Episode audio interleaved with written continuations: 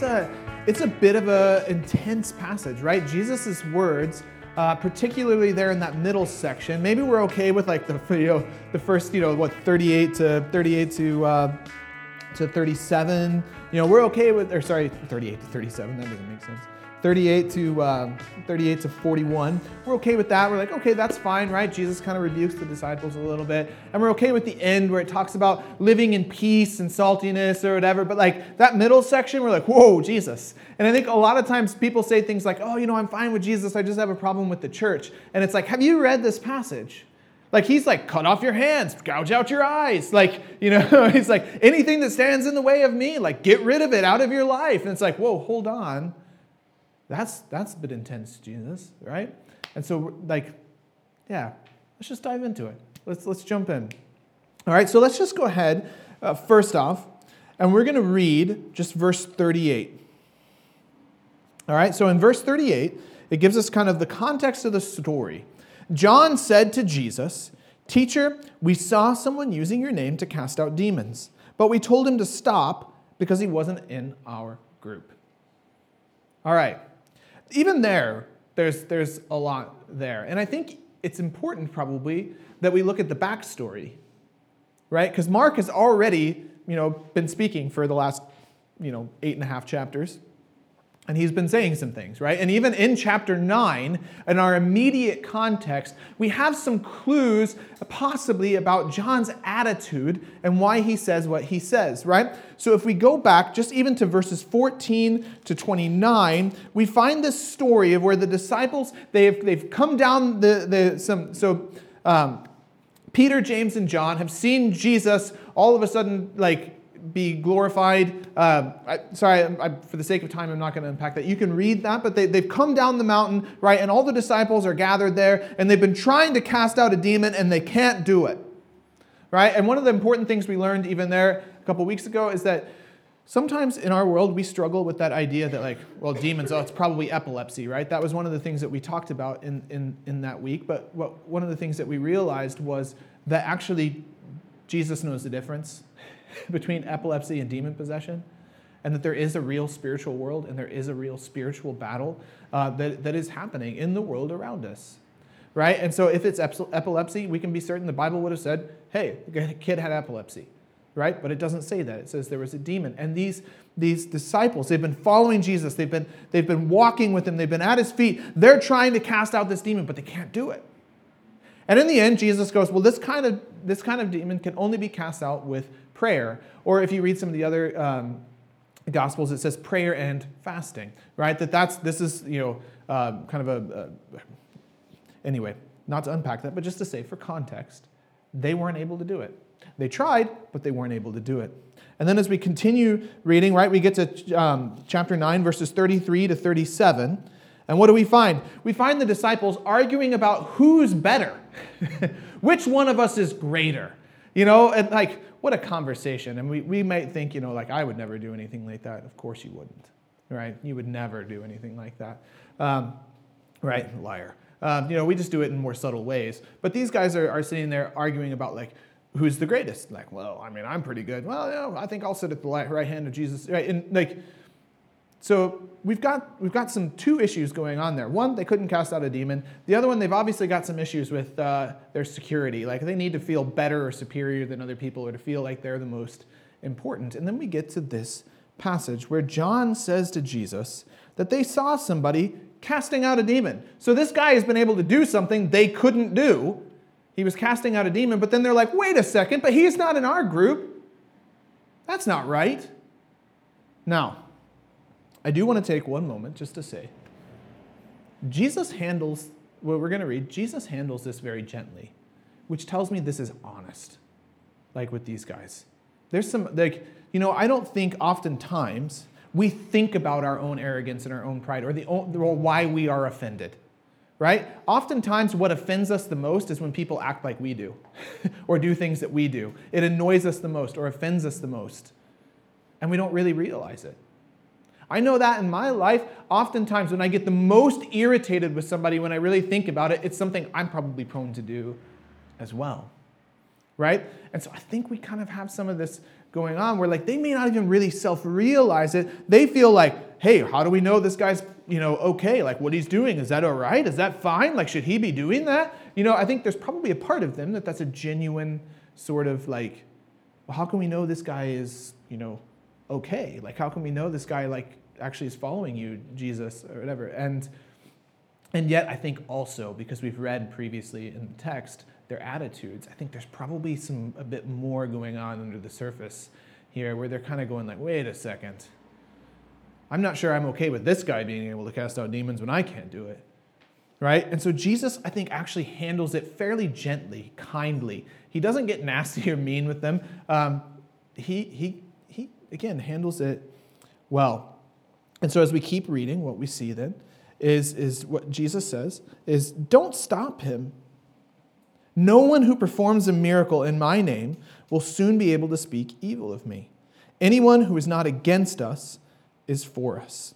If anyone gives you even a cup of water because you belong to the Messiah, I tell you the truth, that person will surely be rewarded. All right, so we've seen the disciples' attitude right? John specifically, and I think he's kind of speaking on behalf of everybody, right? We've seen John's attitude towards this guy who is casting out a demon, and then we see Jesus' response. And I think with, within this, one of the things that Jesus sees is maybe a competitive spirit in them, that they feel a, a competition there. And so, like, you know, he says, Don't stop him. No one who performs a miracle in my name will soon be able to speak evil of me. And as I was thinking about that, it can be easy, I think, to read that passage and to just kind of get judgy about, you know, with the disciples and not to take that moment to kind of step back and self reflect. And here's what I was thinking I think most of us, because at least I can only speak for the West, because most of us have grown up in the West with like, you know, free market capitalism and all this. Now, just to say, like, this is see this as a, just a gentle critique here, is one of the things that capitalism teaches us to do, for good or bad or whatever, is to see most everything through the lens of competition. Everything is a competition, right? That's how, that's how people sell you things. they convince you that you need it because other people have it, right? And if you don't have it, well, then your life isn't complete, right? Even that, it's through the lens of competition. Whether that's then when we're when we're at work. How, you know, like you've got to work harder than the next person so that you get the promotion. Well, now what happens? It's going to be a struggle to see that guy sitting at the desk next to you as a friend instead of just a competitor. Right? Because he's competing for that same spot that you are, and you've got to beat him or her. Right? Competition ends up kind of fueling everything we do. And I can stand up here and be like, oh, that doesn't happen to people like, you know, in a job like me. We're also very humble, all right? Now look. What I can say is oftentimes you go, look at that church over there and how many people they have. Why don't we have that many people? Or what are they doing? Or, you know, like, well, what if they steal? You know, we couldn't possibly do an event together because what if they steal some of our people? Or, you know, like, and, and it's like, here's what happens it's in those moments, I, I'm just being honest with you guys. Like, I have to have those self reflective moments that say, You fool. that church is not your enemy. Those are people that want everybody else to know Jesus too. They are your friends.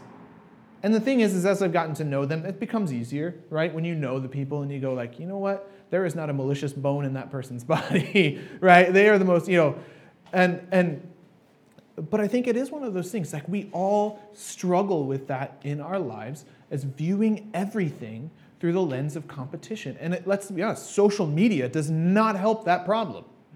Now, some of us aren't super active on social media, right? Um, for, for various reasons, um, whether that just be lazy or whatever, you know, hand up or, or whatever, um, you know. But let's not pretend that social media, again, doesn't thrive on that showing everybody uh, uh, you know the perfect vision of yourself or version of yourself so that everybody looks at you and goes wow that's amazing.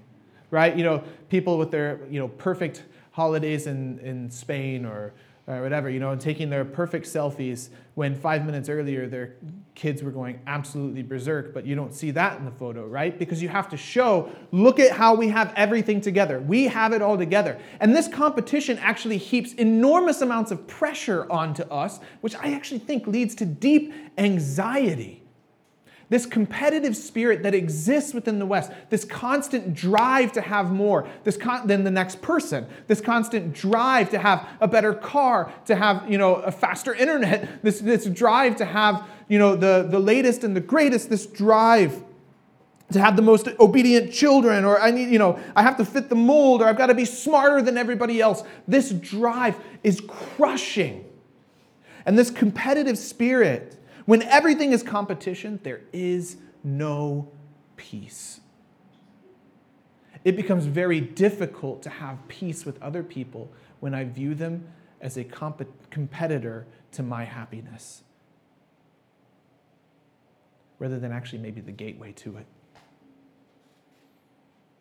Living in peace with God, living in peace with myself, with other people. And we'll come back to that. But for the moment, that's just where I, I want to stop. Is that I think competition, though, here's the thing. I think really often it boils down to our need to feel like we are worth something, like we're valuable. All right? And here's what I just want to say in that as we've had this kind of discussion about competition. You are valuable. And no amount of stuff no amount of things that you can accumulate, no amount of success in your job changes that fact because here's why Scripture says that you are valuable and worth and have infinite worth. Because you were created by God in His image and you are loved by Him. And that is enough. That is enough. As Christians, we believe that is enough.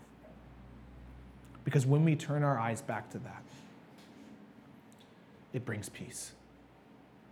And I no longer view other people as my competitors because I don't need to strive for that value and that worth. We forget where our worth and our value come from because the world is loud and noisy. So, in a culture of competition, where we feel like we need to be part of the exclusive group or the unique, or we need to be unique or elite, or somehow we need to be better than those on the outside. These words from Jesus are for us too. And so Jesus speaks to the disciples there, and he says to them, Do not hinder him, for there is no one who will perform a miracle in my name and be able soon afterward to speak evil of me. For he who is not against us is for us. For whoever gives you a cup of water to drink because of your name as followers of Christ, truly I say to you, he will not lose his reward. And so what we see is that this guy, this man, you know, whatever his name is, who's doing who performed this miracle. He's not doing it for his own self-glory. He's not doing it um, you know, to make money or, or something like that. He's doing it because he's seen Jesus. He's met Jesus. And so he's not the disciples' enemy, he is their ally. And they need to see him in that light. And so I think it does raise the question how do we recognize the follower of Jesus? Right? Because Jesus says there, like, hey, look, if he's doing stuff in my name, you know, accept him and, and, and allow him to go on. The problem with that is like, you know, like, is that there are other places in Scripture we have to balance that with, right? With discernment of asking, well, what is what is a follower of Jesus, right? Because we can come to, um, there was a guy in Acts chapter 8, right? So in the book of Acts, um, it tells us all about kind of the beginning of the early church right? In Acts chapter 8, there's a story about a guy named Simon the sorcerer. What a name, right? I mean, it sounds like he's straight out of like Harry Potter or something, right? So, so Simon the sorcerer, right? He comes along, the disciples have been performing miracles. He comes along and he's like, all right, I want to do that too. How much is it going to cost? and it says like he thinks he can make a whole lot of money if he can go around and go, here's your healing, and here's your healing, and one for you too, you know, like he sees like just like, hey, the money. I mean, he can like, I just imagine in his head, you know, he's just kind of looking up into the sky and just seeing the, you know, the money fall down from the heavens onto him if he could do this. So he's like, look, I will pay you anything. Just give me this ability to do this, right? And and and he gets a serious rebuke. It says like, uh, you better be careful, buddy, because things are not going to end well for you if you've got this kind of attitude, right? And I'm obviously paraphrasing there. Um, you know, okay? So, so right there, there's a guy who wants to do miracles in Jesus' name, but he is not a follower of Jesus, and the text makes that very clear. So we do need to be discerning, right? There's another passage that's really interesting as well, and I think even more similar. It's out of Acts chapter 19. So same book, um, different story. You've got these guys called the Seven Sons of Sceva right? Again, that's a pretty ominous title as well, the Seven Sons of Sceva. Um, wow, why do these guys have such like, anyway, right? So the seven sons of Sceva, they try to cast out demons in Jesus' name. So they're going around like, and they're like, you know, in Jesus' name, you know, like in the Jesus that Paul talks about, you know, be healed. And and this is like crazy, like this could be in a horror movie or something like that, right? Because it's like they're trying to do this, they think they're big shots, and the demon just turns around and goes, I know Jesus and I know Paul, but who are you? And then attacks them and they run away naked, right? It's like it's an intense story, right? Um, so, like, crazy story. All that to say, the magical use of Jesus' name it does not somehow equate somebody to being a follower of Jesus. Okay? So it does not mean just because somebody's going around going, in the name of Jesus, be healed, or, or whatever, that they're a follower of Jesus. So I think what we can do is we can take those pieces from elsewhere in the Bible and say, okay, Jesus is Jesus obviously sees this man and goes, this guy is wanting to follow me. And he's able to perform this miracle because he is my follower. And so the disciples are wrong to criticize him. They are wrong to try and exclude him to make him stop because Jesus is like, this guy's on our team. He's not competition. right?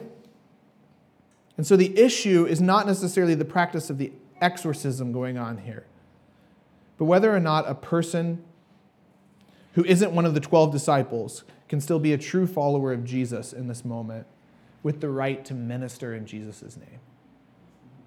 That seems to be the issue going on in this section. They are trying to stop somebody from being like Jesus. And again, I don't think they would have articulated that. I don't think like that was like an outward thing. I think that was what was going on in their heart. And Jesus recognizes that. And he stops them and says, Hold on a second. And so I think for us, this Jesus' answer for them is that anyone who claims to be a follower of Jesus, we need to receive them until they prove otherwise. That the benefit of the doubt needs to be given. If somebody says, hey, look, I'm a follower of Jesus, I want to follow Jesus. Okay, great. Come on in. Welcome. And if they show themselves to be Simon the sorcerer, well, then you go, hold on, we got a problem. But if they're like this guy, like, like welcome. And look, I don't think this is a huge problem. Really, I, I don't in Galway. But I think about all the other churches that are meeting right now. They are not our enemy, guys. They are our brothers and sisters in Christ. And I hope you see them that way as well. That we pray for the other churches in our community. That we pray for other followers of Jesus all over this area that may not be a part of our Sunday gathering here, but they're still our brothers and sisters in Christ. And so here's what I think, I think we see, just kind of to say following Jesus is inclusively exclusive. and here's what I mean Jesus makes some really hard claims, and we're about to walk through those. Jesus makes some really difficult claims. He does not just say, like, hey, whatever, keep doing whatever you want to do, and as long as you say you follow me, everything's great.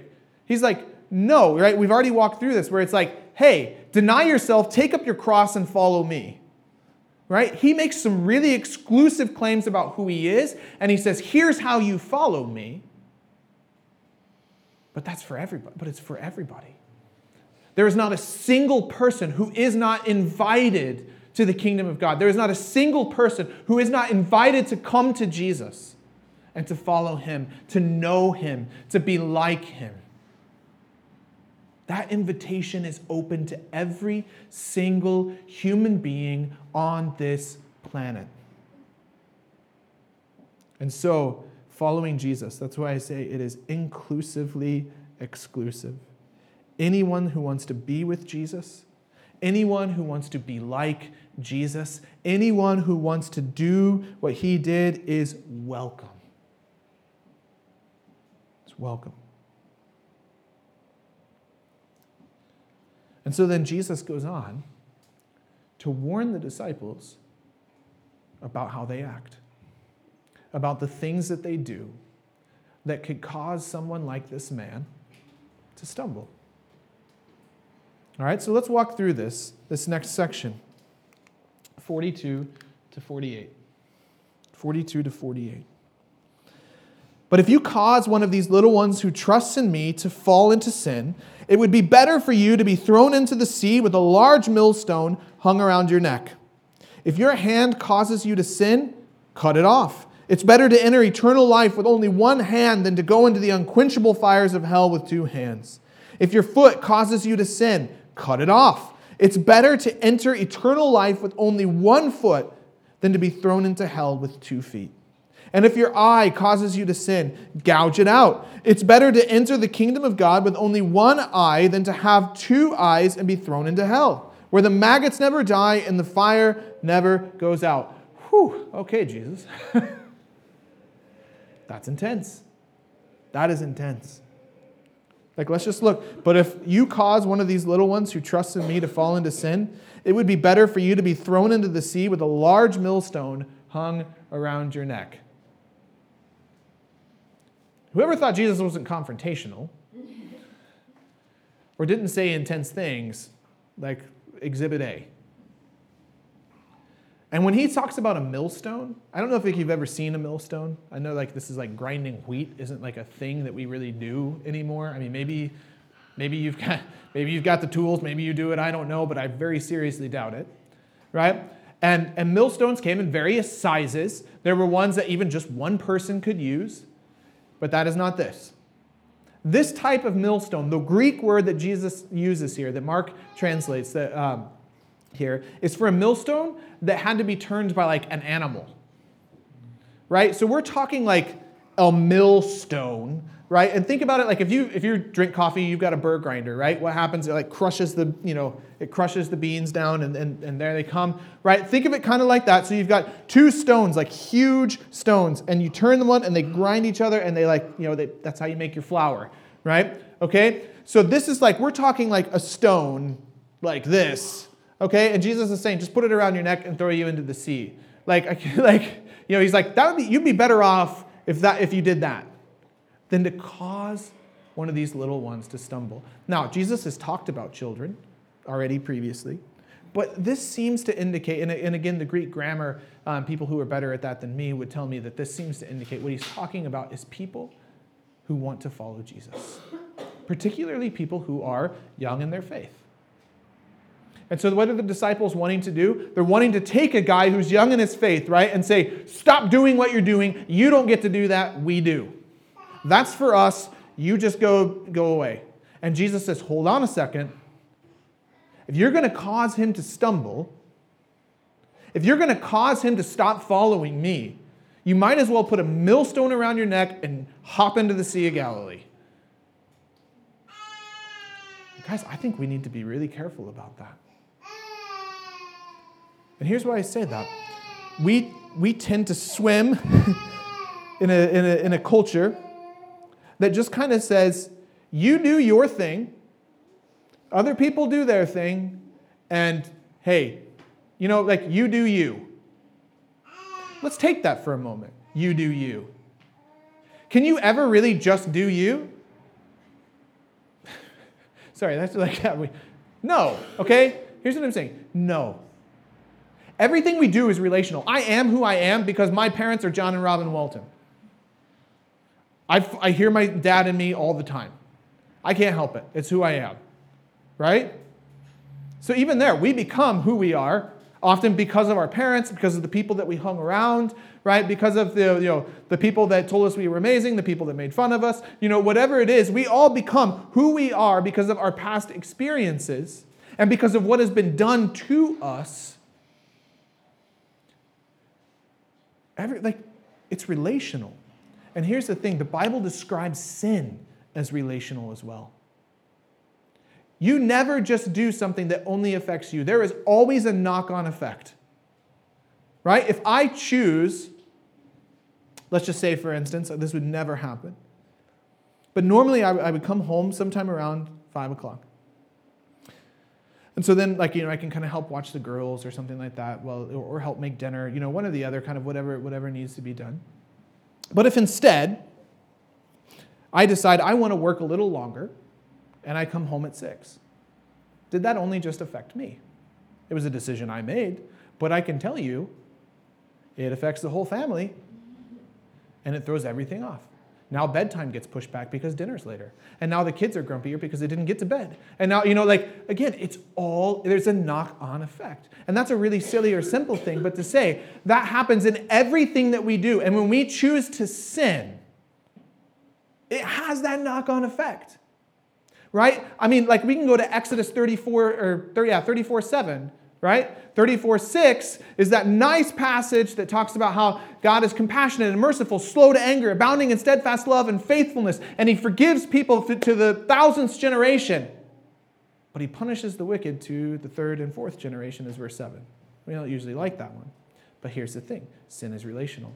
And when we choose to sin, especially in big ways, it can have a generational knock on effect. Okay, so here's what I, I, we again, for the sake of time, we're going to stop there and just say sin is relational. Sin, so we tend to think of sin as personal and individual, but my sin has consequences, not just for me, but for other people. And my sin may cause other people to stumble in serious ways. Think about the amount of people that I know with deep father wounds and mother wounds. I mean, look, there's a whole lot of people walking around with that. Like sin has consequences. The choices that I make affect others. As much as I want to believe the lies of an atomized and individualized way where my choices don't affect other people, it's just simply not the case. So when I choose to see others as competition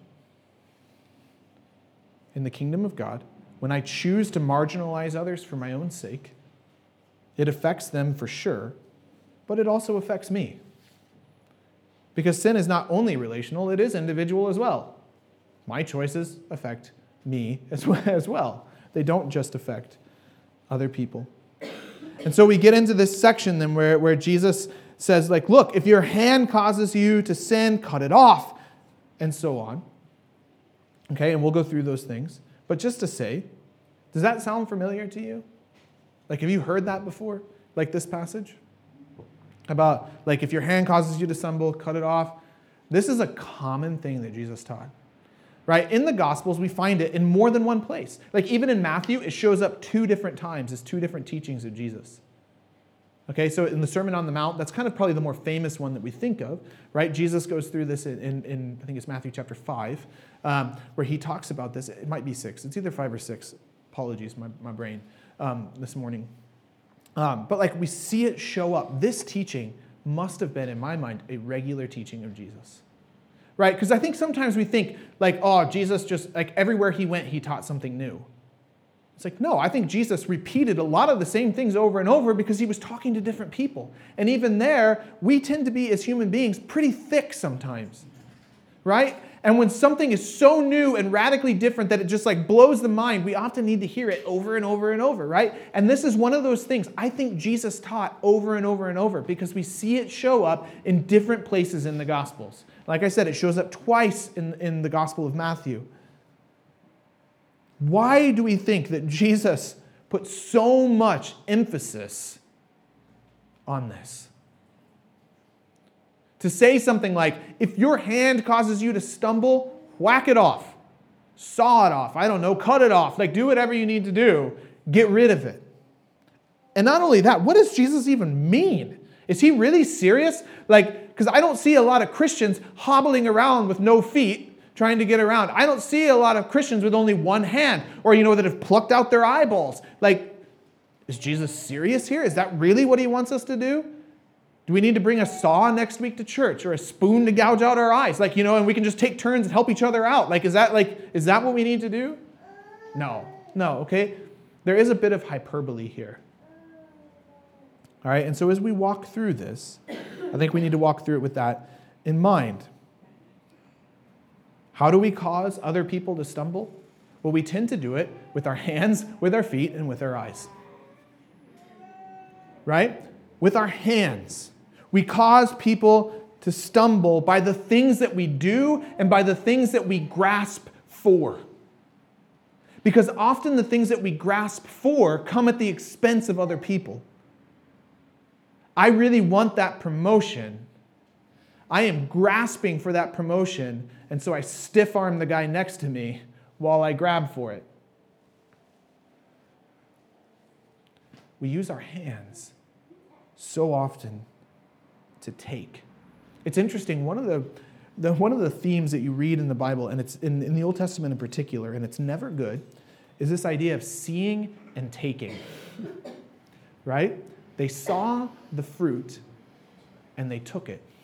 Right? Genesis Genesis 3. You see it like you see it in other places, but just to say, this idea of taking, of seeing something, envying it, wanting it, taking it, right? We use our hands. Our eye, or sorry, our feet, the places we go. The places we go. Right? Where our feet carry us Sometimes they carry us into places that are just not good situations. They carry us into places that are very precarious and where others may look at us and say, Really? They're there? They're doing that? They put us into, our feet put us into situations where we're left with difficult decisions and oftentimes very unethical ones, right? And then our eyes. You think about the things that we desire. Again, that idea of seeing and taking envy, greed, so much of it. Like we are full of it. Our eyes see and desire something. I have to have it. And I'm not going to pretend like I'm completely, you know, like I don't, have, I don't have any issues with these. It's just you people, right? You know, like, no. Like, look, this is the difficulty for all of us as followers of Jesus to take what Jesus says here seriously while also not cutting our actual hands off. Because here's the thing my eyes, I could pluck them out right now and I could still desire things. I could pluck out my eyes and I could still lust after something. Because I got a brain that can think about things. I can still cut off my hands, and crush people that are getting in my way right? I can still continue sinning no matter if I cut off my hands, my feet, and gouge out my eyes. So that's not the real problem. I think what Jesus is trying to say here, what he is getting at, is that we must get to the root of sin and deal with it ruthlessly. We must deal with it ruthlessly. That's what he's saying. Do whatever it takes to get rid of this stuff out of your life. We tend to go about our lives just kind of wink, wink, nudge, nudge. Yeah, I know it's not great, but you know. I mean, like I just stood up here kind of and did that, right? I was like, you know, hey, I'm not guilty. I'm guilty of it too. And it's one of those things. I need to be ruthless about it. And yeah, you know what? I can look at myself and I can see those problems in myself. And look, again, we're going to get to the gospel and the grace of God in all of this. But I am not satisfied that those things are still in my life. I want to root them out.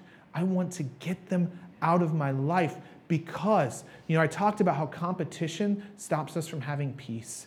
And it is when we live as people who are willing to step on others, to push them out of our way, to envy and to show greed and to strive after things at other people's expense. It's when we do that, we will not have peace. When we live that way, you will not have peace. And I think all of us, we desire peace.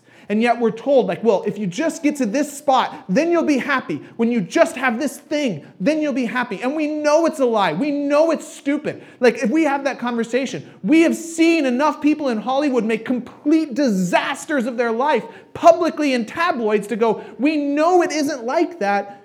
But yet we kind of go, I mean, I'm probably the exception. I mean, think about the amount of people that have ruined their lives when they won the lottery. And then how many times you've actually thought, well, if I won the lottery, I'd probably give it all to charity and I would do, you know, like, okay, maybe you would. I doubt it. Not until you bought all those things you thought you needed first. If you've ever seen the, jo- the movie The Jerk, you can insert the joke I wanted to make right there. Um, anyway, that's just to say, we need to ruthlessly eliminate sin out of our lives. We need to be ruthless about it. That's what Jesus is saying. Don't be wink, wink, nudge, nudge. Don't be ho hum to use another, you know, don't like, don't be, sure, it'll be grand about it. It won't be. That's what Jesus is saying. It is anything but grand, right? Get it out of your life. Moving on. because we've got to get to, for the worm shall not die, their fire shall not be quenched. You know, it's better than that than to go to hell. Okay, and I felt like Jesus says hell enough times in this passage, we probably need to address it, right? I know we're at 37 minutes. So, like, look, I'll, here's what I'm going to say. We're going to be brief as I talk about hell. But what I want to address is the word that Jesus uses here for hell because I think it will help us to understand when Jesus talks about hell what he means. Because, again, pop culture has informed enough of our views of hell, or if you've read Dante's Inferno, I suppose too, like you had to read it for school or something like that, right? I mean, you get this idea of, right, you know, it's like Satan's torture chamber where he's there with a pitchfork all, to, all the time, like jabbing you with his r- horns and he's red with a tail, or, but I, I don't know, what, I don't know what in your mind, how you see all of that, but I think, again, we've, we've seen enough, like, rubbish to, like, manipulate our minds into kind of having this idea of hell that's probably not very biblical.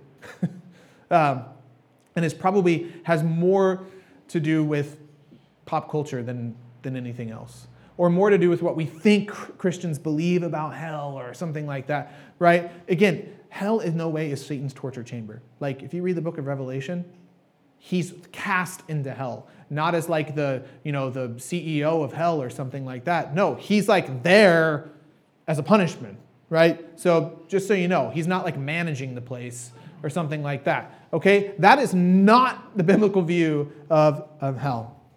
All right, so the word that Jesus uses here when he talks about hell is Gehenna. Okay? Now, that in and of itself is probably not very helpful. Okay?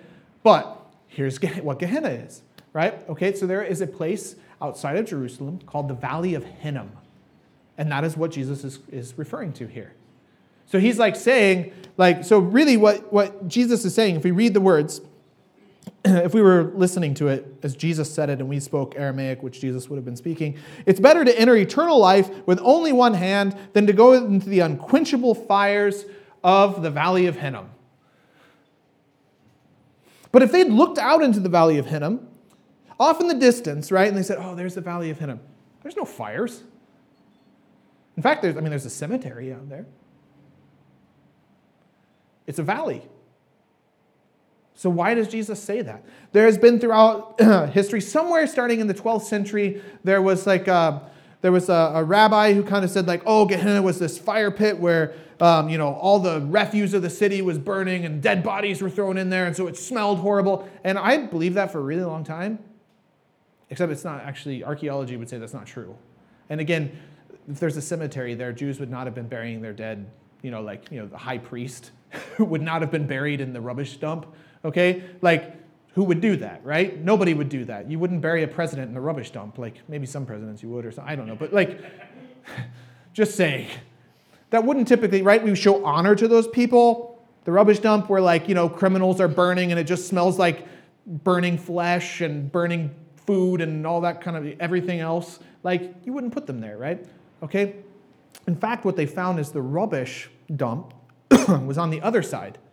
Again, winds play into this as well because it's on like the west side of Jerusalem and all the winds would have blown all the smells into Jerusalem. Why would you put a rubbish dump there? You put it on the other side where the wind, you know, so the wind carries the smell away, right? Okay, so the rubbish dump's on the other side of the city. Now, coming back to Gehenna, why then would Jesus say these things? Why would he talk intensely about, like, do you know what? Gehenna is the place for you if you act this way, right? The Valley of Hinnom is the place for you if you act this way. Because if we go all the way back to the Old Testament, and this is why it's important to see, the Old and the New Testament are intricately connected, okay? And our understanding of the New Testament will in many ways be informed by our understanding of the Old Testament. Because Jesus is quoting the Old Testament here. Okay, the Valley of Hinnom was a place of idolatry and human sacrifice, and it was a place that the prophets looked at and condemned and said, that is a wicked, evil place. And so then by the time we get to Isaiah, right, the book of Isaiah in chapter 66, verse 24, it's the very last verse of the book of the Old Testament prophet Isaiah. When you get to that last verse, he talks about the Valley of Hinnom, and then he says, that it is a place where, uh, and this is exactly, Jesus quotes him directly, where the maggots never die and the fire never goes out. That is a direct quote from Isaiah 66, verse 24. This was a place of evil and wickedness where people did unspeakable things to one another. And it became a place where God says, like, my judgment is on this valley. My judgment, this is an unjust, it is evil, it is wicked, no good happens here. And so it became a place that if you were a Jew in, in Jesus' time and you heard people talking about the Valley of Hinnom, right, you at least would, would, would associate it to a certain degree with curse. Now, I said there was a cemetery there earlier. It's kind of on the edge of, of, of the valley right? But in people's minds, they would have seen that. They would have remembered Isaiah. They would have remembered Jeremiah. They would have remembered the stories of the human sacrifice, of sacrificing children literally on an altar to Molech in this valley. That's what was happening. If you really want to read about it, 2 Kings 16 3, 2 Kings 21 6. So the threats of judgment end up being uttered over this sinister valley. This is the picture of hell that Jesus is pointing to here. Think about it. And C.S. Lewis kind of picks up on this um, as well when he, when he discusses hell, if you're a C.S. Lewis fan, right? It is this place where, like, it's almost as if it's a place where God has judged and said, no good happens here. And people go there and they're able to just be as wicked and as evil as possible. Where human beings are not becoming better and nicer people, but where unspeakable wickedness happens. It is a place where God's presence is not felt. It's a place of pain and of judgment. So you don't want to go there. It's not because there's Satan with a pitchfork poking you all the time. Right? It's this idea of like, imagine a place filled with such selfishness, with such wickedness, with such evil and contempt for God. And imagine that going on for eternity, where the worm does not die. Like, right, that's the idea of like, this is something like this evil, this wickedness, it just goes on and on and on. And I'm telling you, if you've ever known somebody who's mean, typically they don't get nicer with age, they get grumpier and meaner. So imagine that, like, stretch that out for eternity, right? Like, now, that is like, there's a lot more to be said about that. But I just wanted to unpack the word specifically that Jesus uses here to speak about hell. Again, a lot more that could be said, and we're not going to continue on with that because we need to get to the, to the end. So let's read verses 49 to 50 and pick up the pieces. 49 to 50. For everyone will be tested with fire. Salt is good for seasoning, but if it loses its flavor, how do you make it salty again? You must have the qualities of salt among yourselves and live in peace with each other. Now, everyone will be salted with fire. I don't know about you. I read that and I was like, what on earth does Jesus mean? I'm not sure like it's like fully, fully clear, right? Because it's one of those like Jesus has just been talking about fire in a bad way, and then he talks about salt in a good way, and this verse is kind of sandwiched in the middle. So what is it? If we go to the Old Testament, again, um, and we go to Leviticus 2.13, it talks about sacrifices. Before Jesus, right, people went to the temple and they made sacrifices. And one of those sacrifices would be a grain offering. So people would bring their best grain and things. And one of the things they were to do then was to salt the grain before they burned it. Salt is a purifying agent, right? We know that. If you've ever had a sore or something like that, you put a little salt in it. Um, you know, I think like sometimes you know you get like a like a sore in your lip or something like that. You put a little salt on it, and you're like ah Ah, and then like you know it feels better after a while, right? So so right, it has a it's a purifying agent. People knew that then. It purified things, right? And what else purifies things? Fire. Right? You get the fire hot enough, you put a metal in there, it purifies the metal, right? It gets it burns out all the all the rubbish or the stuff you don't want in there, you know?